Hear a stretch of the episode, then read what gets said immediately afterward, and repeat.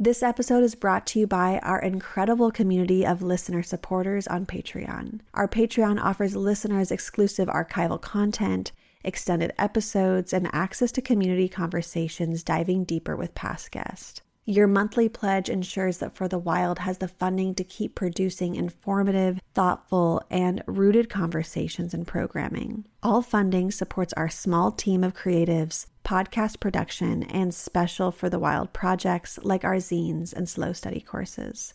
To support us on Patreon, please visit patreon.com slash for the wild. Or if you would rather make a one-time donation or recurring donation outside of Patreon, please visit forthewild.world slash donate.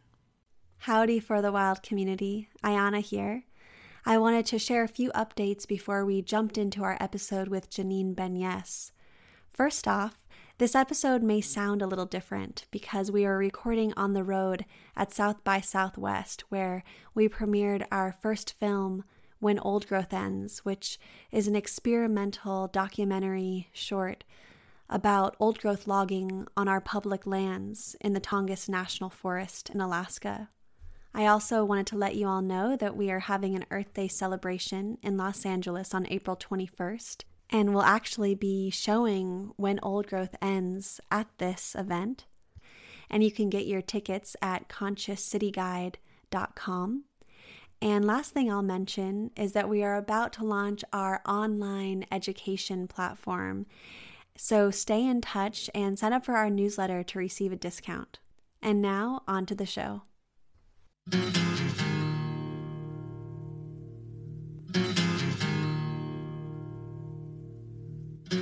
The silence is broken by somebody crying, trying to be heard.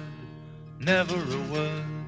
Always the attitude, sort out your own. Always alone. Wishing for something the world is denying. Out in the wilderness, somebody's crying.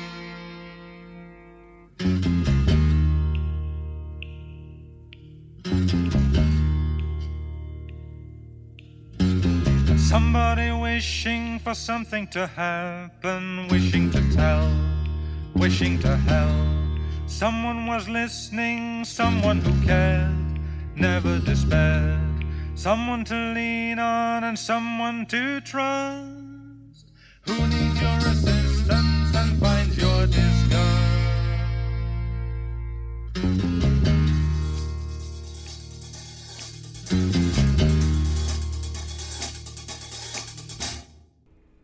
and welcome to For the Wild podcast. I'm Ayana Young. Today we are speaking with Janine Benyus. Janine is known worldwide for her influence in naming the practice of biomimicry in her seminal book, Biomimicry Innovation Inspired by Nature. Her work is shaping the practice as an innovation tool that can solve some of humanity's most pressing challenges. She is the co founder of Biomimicry 3.8, the world's leading bio inspired consultancy, and the Biomimicry Institute, a nonprofit that empowers people to create nature inspired solutions for a healthy planet. Undoubtedly, the most recognized thought leader in the field, Janine's legacy includes inspiring millions through her work as an innovator, speaker, and as the biologist at the design table, using 3.8 billion years worth of brilliant, time tested solutions. So, Janine, I am sincerely honored to have you on the show today. Your life's work energizing humanity to once again live humbly as a fledgling organism on earth is just, just truly incredible. And my deepest welcomes to you, Janine. Oh, thank you for having me. I just want to jump right into biomimicry and the idea to look to nature for innovation. And it really sparks awe of the brilliant adaptations that surround us in every ecosystem. I've heard you say that amidst such immense earthly diversity, life carries a hidden unity. So I'd love if you could begin by telling us some of the unifying principles of life and how our industrial approach to science and synthetic chemistry are fundamentally incompatible with such life sustaining principles. That's a great place to start. I've spent my life in the natural world and reading about the natural world and writing about the natural world. And there is this hidden unity in the diversity. It's it's what gives me hope actually because we are part of nature obviously. And so the impulse to do this is within us as well. What organisms do is they find a way over long periods of evolutionary time. This is rewarded over and over again, this impulse, which is to continue life over the long haul and to fit in over the long haul. And what organisms are always doing, of course, is taking care of their of their offspring. But what they really do, the really the ones that have succeeded and have been here, you know, over this 3.8 billion years, they're the ones that have figured out that in order to take care of your offspring, not just in this generation, but 10,000 generations from now, the only way you can do that is to take care of the place that's going to take care of your offspring. So, what life has learned to do is build soil, clean air, purify water, and cycle nutrients. And in that, in everything that life does, life creates conditions conducive to life. So that really, for me, is the design brief of our time. You know, if we, as a part of nature, and as as you said, a young species on this planet, if we're going to become a welcome species on this planet, we have to learn to create systems that in everything we do, the byproduct is creating conditions conducive to life. And life, you know, life does that in in life-friendly ways. Okay, so you mentioned, for instance, how we make things, how we relate to the material world. Life has to manufacture its shells and its its webs and its nests in the same in or near its own body. So, in order to do that, it has learned how to use non toxic chemicals and to create non toxic chemicals, how to make materials at body temperature and in water. You know, if you think about a spider's web, five times stronger ounce for ounce than steel. And yet it's basically, you know, the flies and crickets that fly into the web and and then those are manufactured at, at room temperature, right, at body temperature, and in water, using this safe subset of the periodic table. When you start to see, we call them life's principles. We've basically looked at what do all organisms have in common, or most organisms have in common. And that's one of the things is how they make things. You know, they use current solar energy they make things in ways that allow them to live in or near their manufacturing plant. And you think about, well, could we possibly do that? And there are people working on that, working on these fields of green chemistry, self-assembly, water-based chemistry rather than rather than toxic solvents, low pressure chemistry, low temperature chemistry. There are people working on this and when you when you learn how to do chemistry in that way, and you know that's at the basis of everything that we make, you are starting to be more and more plant-like, right? You're becoming more like the organisms that are outside my window right now, and in every moment are creating miracle materials silently and in ways that I don't need to wear a hard hat or eye goggles, right, or a gas mask. So that's our future if we're going to fit in here is to figure out how to how to do everything we do, not just in making things, but how we build and how we power ourselves, how we grow our food in ways that create conditions conducive to life. Goodness, thank you so much for that. Hmm. Just beautiful introduction. And this is a thought that I sometimes struggle with, and I see that as there are infinite unique expressions of Earth, there's also infinite innovations to possibly develop. But I question how we make decisions on where our creative impetus and energy is best put. I'm so excited about biomimicry for earth renewal, but I'm also wary of corporations and industry abusing biomimetic principles to perpetrate this overconsumptive death culture. And I would just love to hear your thoughts on how and where we draw the line to ensure biomimicry is not exploited to prolong the unnecessary selfish comforts of human civilization, but instead helps humans find a harmonious place for the long haul. Let's let's look at that. I certainly do. You know, 20 years ago when I started to see this field evolving, emerging, it was a very faint signal at that point. And I also thought, wow, is this is this going to be the next gold rush that we, as Francis Bacon said, torture nature for her secrets, and then use use that knowledge to to build a more efficient well, right? A more efficient way to extract from from the earth. I thought long and hard about what are the questions when you come to the natural world with with a question about how you should how shall we live here the questions are what would nature do here whenever you're about to design something? What would nature do here? And the here is very important because it has to do with what's appropriate locally because the world is not monolithic. And the second question is what wouldn't nature do here which is just as important. So biomimics also look at what is not very common in the natural world. Transgenic engineering, putting, you know, finding fish genes inside of strawberries to produce frost resistant strawberries. That doesn't happen, right? And there's something teaching us in that. And the third question, after what would nature do here and what wouldn't nature do here, the question is why and why not? Because if you're looking at nature as model, emulating nature, you can do that and create a torpedo that is shaped like a penguin, which has been done. But if you don't ask that next question, which is what wouldn't nature do here? Right? So would nature use these things in the service of destroying wantonly? No. no. And why and why not? That's that's nature as as mentor, right? Looking at nature as mentor. So you look at nature as model, as measure, and as mentor.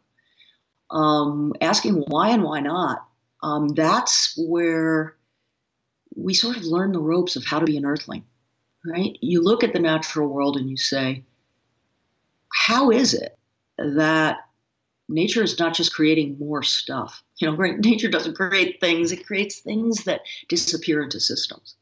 When you do biomimicry, at a deeper level, not just a shallow, we're going to recreate the form or the shape of something. Um, we ask the people that we work with to also look at not just the form, but also how would nature make this? You know, what's the process? And then what is the ecosystem level strategy? You know, what is this necessary, this thing that we're building? Is it beautiful? Does it fit within an ecosystem that will eventually regenerate the planet. And when we work with corporations, at this time in history, you're working with the people who make our world. So they are us. We use what they make for us. So it's our system right now.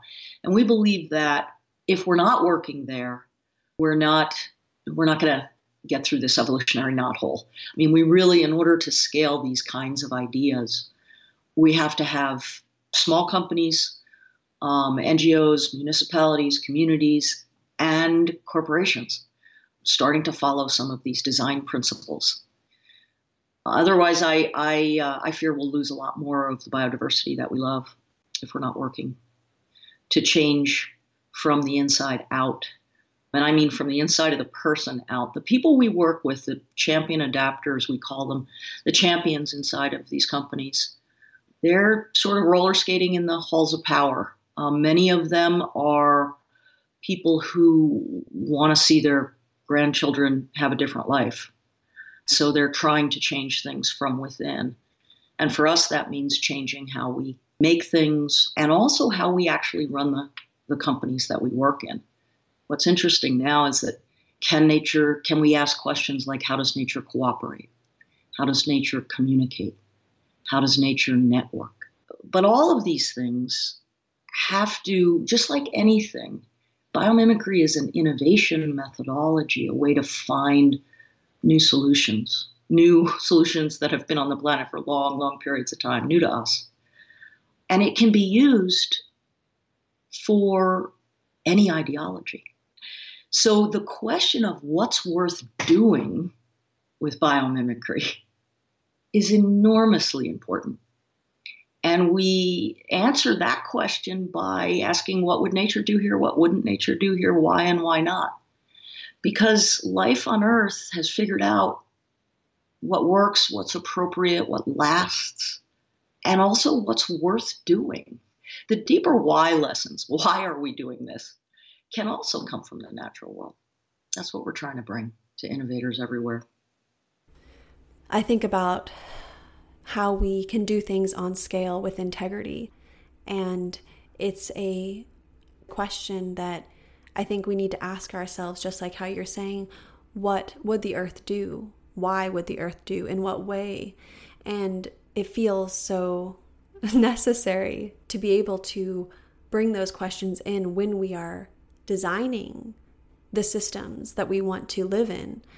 Now, I'd like to ask you about biomimicry and regional landscape and urban design. And I was just astounded to read about the project you worked on in Lavasa near Mumbai, which receives 27 feet of water during monsoon season. And from what I understand, the development, which was inspired by the native forest capacity to withstand such intense rains without significant erosion, yielded a 30% reduction in carbon emissions 65% reduction in potable water consumption, and a 95% reduction in waste sent to the landfill. So, would you tell us more about or how this design came about? And then, how does it emulate the native forest? And does it incorporate the concept of a circular economy, which is guided by waste free flows in the natural world? This was an, a development, and it was a master plan for a development and we've been asked quite a bit in the last 20 years to work on city planning, urban planning, all the way down to the building scale, regional urban planning, all the way down to the building scale. And the question became what is a biomimetic community? What is it? And for us, if you want your community to function like an ecosystem, the gold standard for that, the ideal for that, would be to look for local ecosystems, the healthiest local ecosystems you can find, the wildland next door. Go there and ask what are the ecosystem services, that is, the beneficial services being produced by this healthy ecosystem? Because really, that's the exhale of a healthy ecosystem. It's the signature of a healthy ecosystem, is what it gives away. So, uh, clean air, how much air does it clean a year? How much per acre? How much water does it clean? How much water does it store in a storm? How much sediment does it retain and keep from eroding? That's what we do. We call these ecological performance standards. We say that a community should be functionally indistinguishable from the wild land next door. And that's a really aspirational goal for any community. I mean, right now, you know, Living Building Challenge and other things are looking at net zero, creating, you know, basically meeting your own needs on site.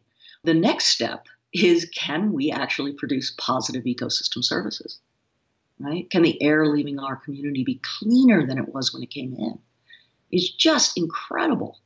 Can we create corridors for wildlife? Right? Can we store the amount of water that we need and then some to send on more water? downstream. This is what ecosystems do, right? So we're challenging ourselves to meet those metrics. We call them generous cities because we see ecosystems as being generous, you know? What we did in Lavasa, one of the cool things we did note, we our reference habitat, our healthy habitat was the Western Ghats, which is an ecological hotspot that's been heavily um, studied, thank goodness for us. The land that we were working with was a very hilly area and again, in these monsoons, just rivers of red earth would run into the lakes and, and paint the lakes red. Literally, they were bringing bulldozers down into the lake, dump trucks, and getting the sediment back and bringing it back up on the hillsides. It was incredible. But when we went to the Western Ghats, we saw that there was, even in these monsoons, there was very little erosion. So that became 100% erosion control became the goal of this so that they changed the way they did the, the um, foundations they changed the way they did the roadways, all kinds of things on the landscaping to make sure that there was, you know, there were awnings and the buildings and the eco structure or the green spaces. We asked those cumulatively to produce these ecosystem services, right? So we were saying, okay, well, one of the ways that this rainfall is intercepted uh, is in all the layers of the moist deciduous forest. So can we recreate that layering in our buildings with awnings, with kinds of landscaping that's going to cover the ground completely, and also the kinds of vegetation that's going to intercept raindrops so they lose all of their damaging energy. So that became really a design model for the development. But the coolest thing was that we realized that the moist deciduous forest from the top, like if you were flying over it, you'd see this rolling canopy of dark, dark leaves, right? And trees at different heights, but they have this rolling appearance. And what happens is that wind going over that during the monsoon, up to 30% of the water is turned into water vapor and is volleyed back up into the clouds. And those clouds go to inland India and water inland India. So they call it a monsoonal engine. And what we're doing when we cut those trees, we lose that capability. Now, on this site, this site had been degraded for about 400 years. It hadn't had trees on it for 400 years. It had been degraded by uh, overgrazing of goats. And so, what we were doing was a restoration project in many ways. But we said that the buildings themselves, they were sort of these uh, townhouses close, think of like Italian hill country sort of housing and we said, why don't we make the roof lines different heights and with green roofs? So we recreate this hydro canopy, we called it, in our building. And we contribute to watering inland India. That idea, we, we would never have asked ourselves if we hadn't compared the function to how the wildland next door was performing. And this is what's really interesting to me about this exercise of comparing yourself to the wildland next door. The designs are very different as a result because the questions are different. For so long, we've asked, you know, will our buildings keep us well? Right? That's the new thing now, well.org, you know, well buildings. When we're inside the building, is the air quality good for us? Does it remind us of nature being inside the building? And I'm thinking, let's also extend that wellness outside the walls of the buildings, right? Do our buildings create well conditions for all life? When you have a framework like the ecosystem services framework, which is essentially, you know, things like pollinator support, biodiversity support, how much soil is being built each year, how much uh, nitrogen and phosphorus is being cycled each year. You're asking yourself questions that normally we would never ask that of our buildings. You know, how much nitrogen and phosphorus are you cycling, right? But in asking that question, you might actually wind up with composting toilets. You might wind up with green roof that, you know, you're looking at the soil and building soil there, building soil on every surface that you possibly can, right? If you're sequestering, if you're asking to sequester carbon, to have these buildings sequester carbon dioxide, you might use the coral reef inspired concrete from Blue Planet, a company called Blue Planet in California, that's bubbling CO2 through through brine to create uh, limestone and the raw materials for concrete and road aggregate. But it sequesters CO2. You might use timbers in your interior, right, to sequester CO2, sustainably grown timbers. That's something we didn't ask ourselves before. And I think if we're going to be a welcome species on the planet, you get to stay here when you learn to fit in. And learning to fit in means being a contributor to all the cycles actually a welcome contributor, positive benefits for all.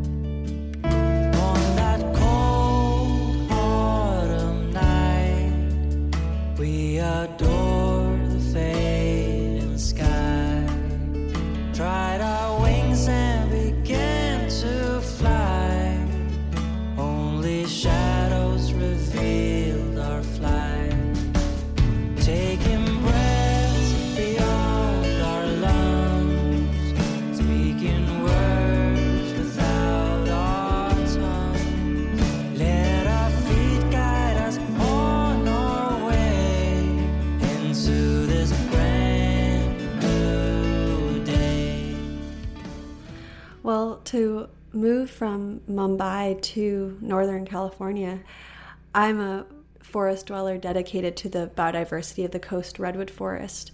And I was just delighted to read about the concept of hydraulic redistribution in a recent interview with you. And I'm wondering if you could explain this concept of hydraulic redistribution and bioirrigators. It's super important it's a new word. I haven't heard it very much.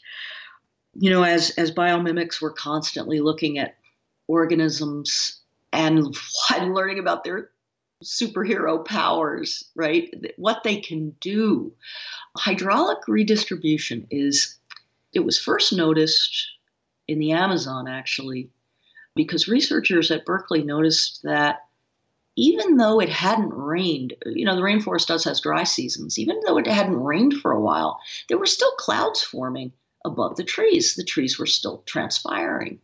And where did that come from, right? What was happening there? And they found out that in the rainforest, you, you know, we think about the shallow rooted trees, but there are some deep rooted shrubs, and these are called bioirrigators. And they're deep rooted. And what happens is during the rainy season, they do have shallow roots as well, and they take in the water from the shallow roots and they actually push that water down the root, counterintuitively, down the root, and then out into the soil where they bank that water. 10% of all annual rainwater uh, is banked in this way. And then during the dry season, that water moves into the taproot. It goes up and it goes out the shallow roots of these shrubs thereby watering the forest around them. And there, the bioirrigators are throughout the forest. And, you know, I can imagine a time, especially in a climate stressed world, where we would begin to plant bioirrigators, you know, in our landscape now that we know about them. I mean, this is what I talk, what I mean by generosity is that these bioirrigators are not just keeping the water, they're pushing the water out into the soil around them, the upper layers, and and uh, and watering the trees around them, which is really interesting. It it goes against this idea that you know nature red in tooth and claw, as Tennyson said. It looks more like, as we learn about the wood wide web and things like bioirrigators, it looks like the system, you know, creating conditions conducive to life in the system has been rewarded by natural selection over long periods of time our, our new move in agriculture, for instance, for a long time we've been focused on the plant. So focused that we're even genetically engineering the plant. And I think the next stage for us needs to be to learn to help the helpers. You know, those myriad microbes that are in symbiotic relationship with plants and helping them do everything from germinate on time to resist pathogens to get phosphorus and water and exchange alarm signals among plants. I mean, these helpers, including the bioirrigators, maybe our job is not to quote unquote manage any longer, but rather to be in this role of helping the helpers. What do the microbes need? What do the bioirrigators need to do the job that they have done over long periods of time, right?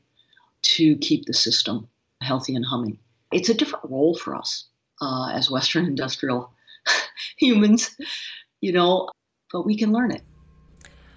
Gosh, that hits on this question that I've been sitting with so long in the 1 million redwoods reforestation project really questioning what is our role in large scale restoration of damaged ecosystems, whether that's reforestation of redwoods or working in the juniper forest of New Mexico. I mean, any ecosystem really that has been damaged, which the majority of them have. And how do we not keep that human supremacist mindset on the ways that we even try to help?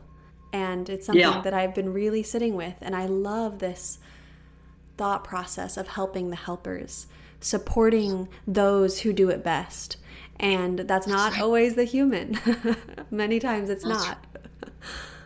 It's akin to us now starting to take care of our microbiome in our own gut, right? Um, and I'm really happy about that because it gives people an analogy that they can understand. Um, and they can, you know, a good metaphor to warm their hands around.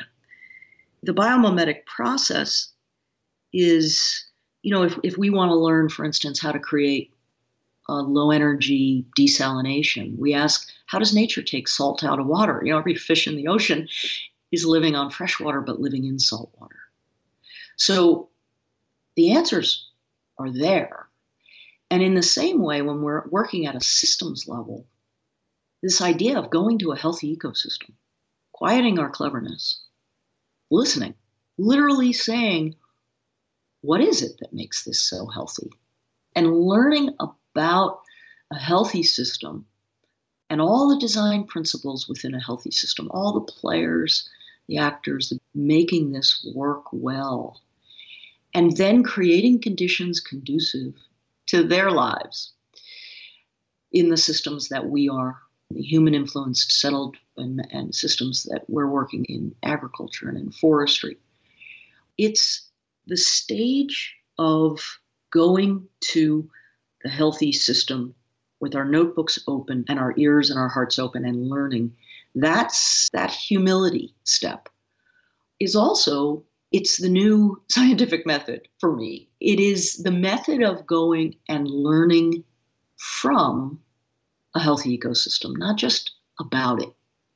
There's a big difference there. And biomimicry really, the definition of it is that you're learning from, not just about. That means a whole different set of questions. It means a different way of watching, different way of observing. It actually means, we, we call it internally in our company, we call it muddy knees and epiphanies. And that's what we try to, to help our, our clients. We, t- we do a lot of workshops in natural areas. Um, and we bring people who design our world. We bring architects and material scientists and chemists and, and um, physicists out into the natural world, Costa Rica and South Africa and Montana, places that they normally wouldn't go. And we have them immersed for a week. And muddy knees and epiphanies is what happens, right? We take them and we we take them to, like for instance, in Costa Rica, we'll take our folks to all these designers, people who have been building the same skyscraper for 30 years, right? Over and over again. Not the same one, but it looks the same. um, and we bring them outside and we bring them to eight different habitat types.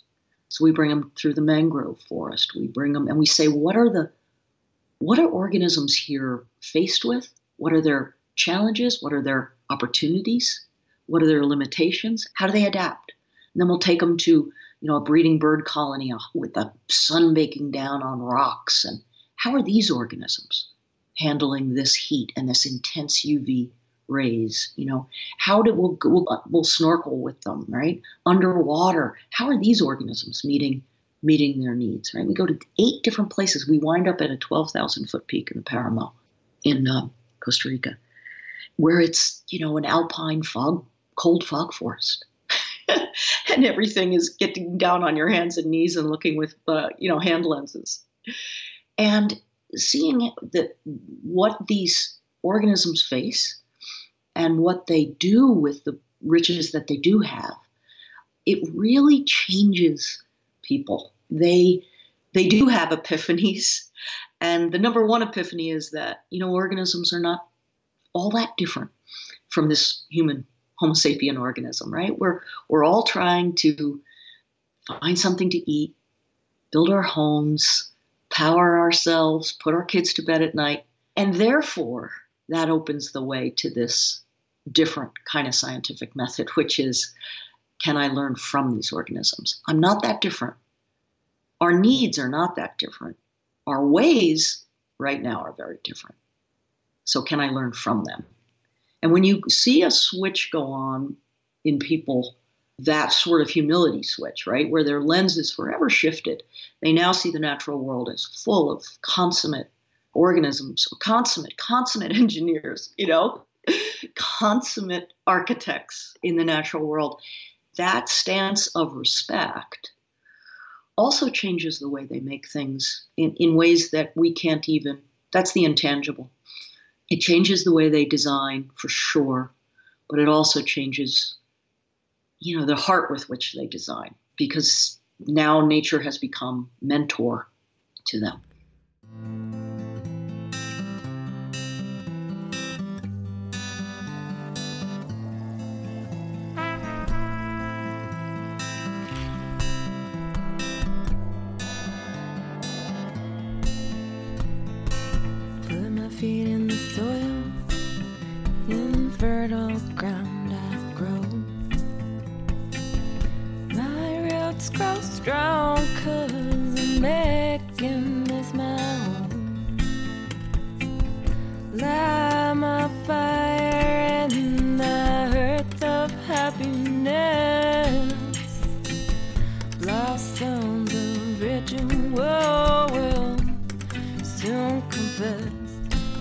This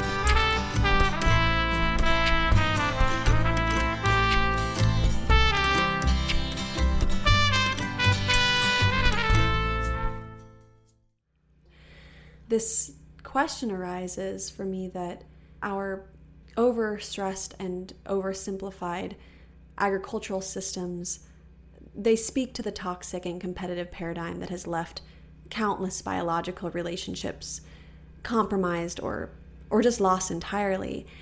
And it seems that biomimetic agriculture is often less about innovation and more about humans learning how to once again be mutualistic facilitators, like you've been speaking of. And for example, restoring the fungal plant relationships in localized polycultures, which in turn it uses less water, it builds soil, enhances mm-hmm. resilience. And so I'm curious, mm. what is your opinion on restoring historic biological partnerships in light of all that we don't know that's been lost? Does it make sense to fixate on restoring historic partnerships that now may be obsolete as the climate changes?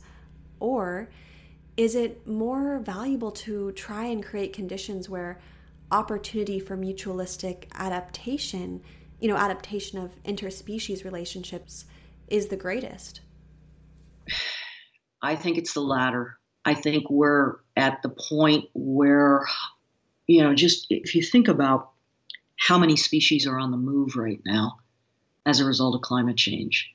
You know, they're moving, you know, the meta studies have shown us that they're moving from south to north in order to get cool, you know, because it's getting too hot. They're moving their ranges, in other words, they're moving from lower elevation to higher elevation. The higher elevation organisms are having a really hard time. When you have that kind of movement going on, not everybody's going to get there and say at the same time. That's the fear, right? That that a, that a flower moves and its pollinator doesn't yet, right? So you're going to have, and it's bloodlessly called ecological decouplings. Um, and those are the things that really, really, really worry me. When I work, and I do for climate change, I'm on the board of Drawdown and a Project Drawdown, which is a project to reverse climate change, actually, bring us back to Holocene conditions. I do it as a biologist who knows that the world that we're in right now did evolve to to excel in these conditions right? And organisms are adaptable yes they will move around but not all of them will make it. So those historical landscapes they can teach us a lot about what that land would be what would be growing there.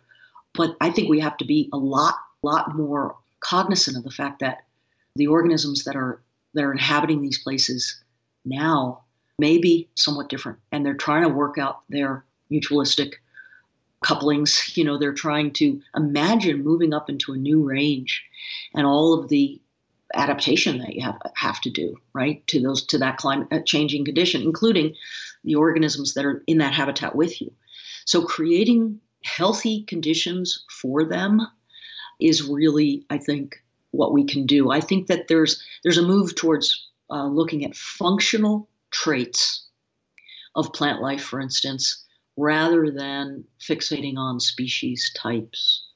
So, when we're working with our urban planners, for instance, we're looking at what are the landscape attributes. We have an iPad enabled app that allows us to go into the reference habitat, look at landscape attributes that are causing things like cooling temperatures in the summer. It's a certain amount of shade cover certain amount of leafy area index. And then when we go back to the built world site, we say, look, try to create this amount of leaf area index, right? And and you can do that with perhaps different species, right? But the, the functional traits, and of course, using natives as much as you possibly can because they are food and nesting and shelter sites for organisms. That is super, super important. But the functional traits now, a lot of restoration ecologists are looking at these do you have these functional traits? Even if you're unfortunately the kind of tree that used to be able to survive there doesn't survive there, can't survive there anymore. You know, in the Southwest, they're saying we've got 40 years before the pinon pines are gone. So, what is the function of the pinon pine? And we have to get really smart about that. It is a changing, it's a changing world. It is. So then the function that is most selected for is going to be adaptability. And so, how do we create conditions in which organisms can exercise their adaptive qualities? So, in other words, that means don't overstress them by overgrazing or give them something that they need. I mean, in some cases where I'm living in the Bitterroot Valley, that's where holistic ranching comes in, where you've got actually mob grazing that mimics the buffalo and other ungulates that used to move in herds across the landscape. Can we mimic that? Because there's things happening that actually help open up that soil, create divots for water, fertilize that soil with with urine and defecation and can we sort of recreate some of those conditions that that led to to healthy diverse ecosystems and in that case, looking back at historical regimes like fire regimes, buffalo and mob mob grazing regimes, I think those are pretty important. But the focus on individual species may have to change with climate change. Yes, I've been feeling that as well, thinking about trying to restore ecosystems to historical species arrangements, say 200 years ago, but we're not living in the world 200 years ago. And how do we take what we understand now and apply it to what could perhaps survive and be resilient into the future? Grazing, the rotational grazing, led me to this other thought. I wanted to ask you about biosequestration and in this age of unnaturally plentiful atmospheric carbon we're faced with just the overwhelming question of how to best draw it back down into the earth and the soil. And designs such as perennial polycultures and rotational grazing, they're rising in, recognition and practice and and I've also been hearing about methods that pull methane from the atmosphere to create biodegradable plastic or concrete that's assembled from CO2 and seawater. And I understand that carbon is a primary building block for life and that these techniques are earth inspired, but I'm admittedly hesitant about more concrete and more plastic.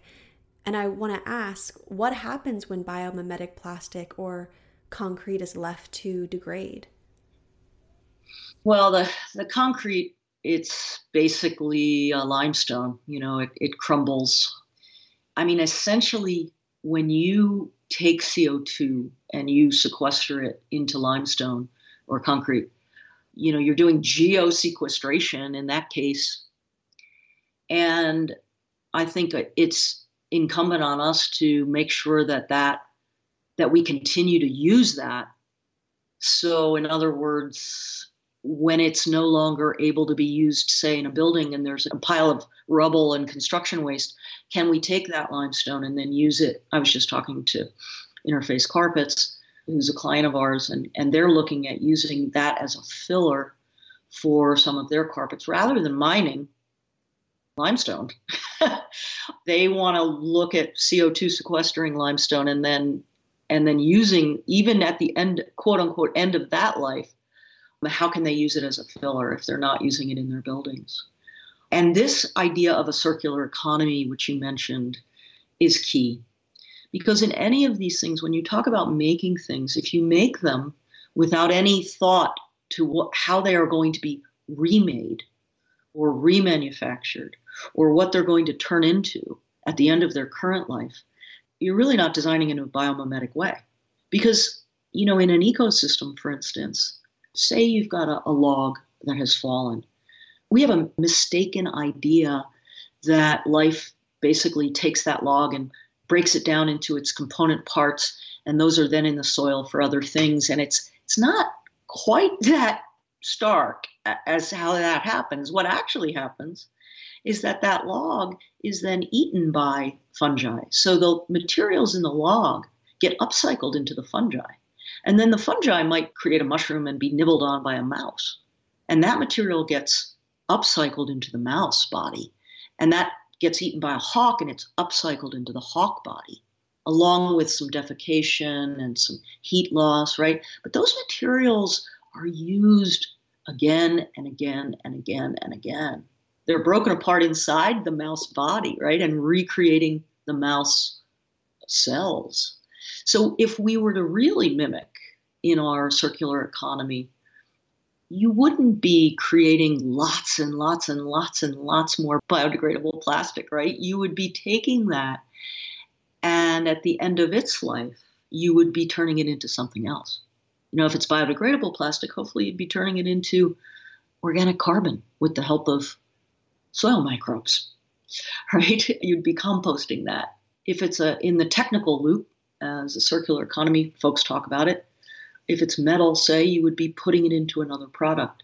So the idea is not to make more products, but the idea is to get the products into, into cycles in which those materials of one product are put into another product quickly. Life has those, life has very, very quick uh, fluxes, they're called where you go from all of a sudden you're you know you're you're sitting in a as cellulose and then you're turned into fungi. That's a very close flux. It isn't like the cellulose is taken apart and it's transported somewhere to a landfill right where then it'll be picked up. It happens right it happens right there. It happens locally. So i'm really excited about things like 3d printing because i'm hoping that we'll be using local raw materials and we'll be able to take those local raw materials and print them into a new product you know, when you go into your neighborhood kitchen store, you'll bring in a spatula that's broken, they'll put it into the 3D printer, an enzymatic bath will take that, and then instantly it'll be brought back to life as a spoon or as another spatula with little leakage of material. You don't see a lot of leakage out of a healthy forest. You know, it's using the material and reusing it over and over. That again is biomimicry at the at the systems level. It's not about creating more and more stuff. We, for 20 years now, we've been trying to answer, you know, what would nature do here and, and asking, you know, how does nature working for people like Patagonia and saying, you know, how does nature repel water? It doesn't use Teflon, you know, and then we go and we learn in as many different ways as we can. Amoeba through zebra, we call it. How do bacteria repel water? How do fungi? How do plants? How do right? And and then we bring those to the to the inventors. But those incredible design principles are our scientific heritage. They are our commons. We feel really strongly about that. So it worried me to think that, you know, people might be learning how a gecko walks on walls. And then they might want to patent how a gecko walks on walls and then be the only one who can make a tape or whatever, a non toxic adhesive.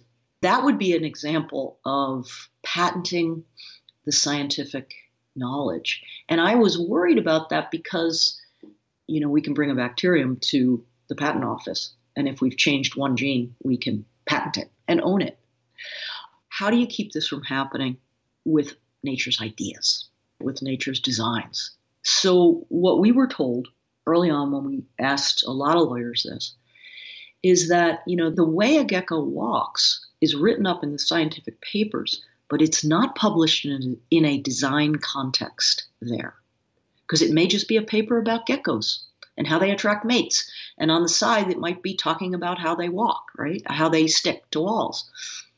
So they said, what you want to do is you want to publish that scientific information in a design context, and then it becomes prior art, what's called prior art, which keeps people from patenting the method of how a gecko walks. They can patent a tape that they make, but they can't patent the gecko itself or the way it walks. And so that's when we started asknature.org, which is a, a website that tries to, we're trying to organize biological information by design and engineering and management function, by functions. So, how does nature cooperate? And up comes biological strategies, or how does nature adhere to surfaces? Up comes the gecko. The fact that we have it published in a design context uh, protects it. So, we are trying, so I would encourage everybody, it's a wiki kind of a form, and you can also upload strategies of organisms that you love. And just by putting them in a design context, that is, what might we learn from this? The minute you answer that question, it becomes protected. That's important to us. So important. Thank you for sharing that. I feel like a lot of people in the audience need to know that. I think a lot of people in general need to know that information. And it's really something that we believe in it for the wild is open source information, especially when it's for the betterment of the entire earth. So thank you yeah. for making sure that yep. we heard that. And to go back to carbon sequestration, I would just really love to hear your thoughts on why industrial reforestation is not the most effective way to sequester carbon and how can reforestation efforts be more biomimetic? Unfortunately, you know, this idea of plantation growth, trees and plantations, right? This is part of the human our tendency is to focus on one parameter like growth or growth rate as you know as a proxy for sequestering more carbon. Well we now know it's it's more complicated than that right? And that if you want if you want healthy soils which is what where actually the lion's share of the carbon will be stored. You need deep rooted species, you need a variety of root lengths and depths. You need a diverse amount of species that are, in turn, feeding their sugars and starches to a diverse microbial ecology. It's that diversity that allows us, that will allow us to store carbon even in years that are dry or unusually wet. There's two kinds of diversity in natural ecosystems, and one is response diversity, which is there's enough diversity of different kinds of species that with different kinds of capabilities. Some of them are really good in dry conditions, some of them are really good in wet conditions. That response diversity uh, is what we need. So, having one species of plantation tree is not the way to do that. The other kind of diversity is called functional diversity. And that's looking out at my pasture right now of native grasses. And if we just had native grasses, it wouldn't have functional diversity. We also have to have legumes. We have to have nitrogen fixers. More than one kind of nitrogen fixer. You know, you've got lupines as well, right? You've got then you've got response diversity. So you never only have one nitrogen fixer. So when we again when we start to think functionally of how these you know mapping the relationships and looking asking each of these organisms what are you doing? What are you doing? What are you doing? You start to realize really the map of of what it takes to, to have a healthy ecosystem come what may. And we've learned enough from industrial agriculture one species for miles pesticides killing everything in the soil.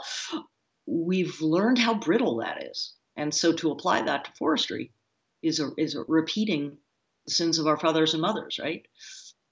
Um, so I'm glad we had this conversation. Me too. I know we'll see each other. Yeah. At some point.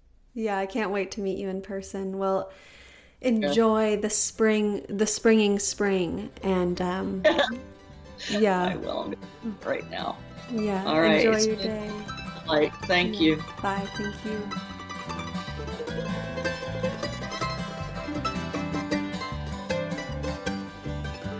High on a mountain, the warm winds are blowing, and where the winds are blowing to, there ain't no way of knowing. The mountain grass is short, it's dry close to burning, crying out for water. Thank you for listening to For the Wild podcast. I'm Ayana Young. The music you heard today were submissions from our community with Veed Geiger with Conflated, and Samuela Akert with Garden of Dreams. Our theme music is Silence Returns by Bo and Like a River from Kate Wolf. I'd like to thank our amazing team, our producers March Young and Andrew Stores, our research director Madison Magulski, and media director Molly Lebo. If you haven't already, rate us on iTunes so that we can keep spreading these messages further and further. Thanks so much, and until next time. Sweet smell the pines, tall western cedar, drifting on the wind through the mountains like a river.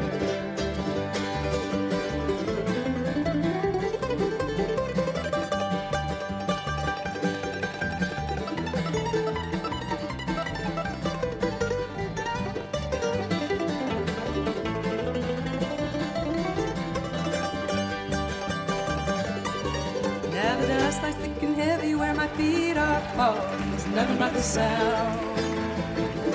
The jaybirds calling. My mind grows dry and thirsty as the memories linger, drifting on the wind.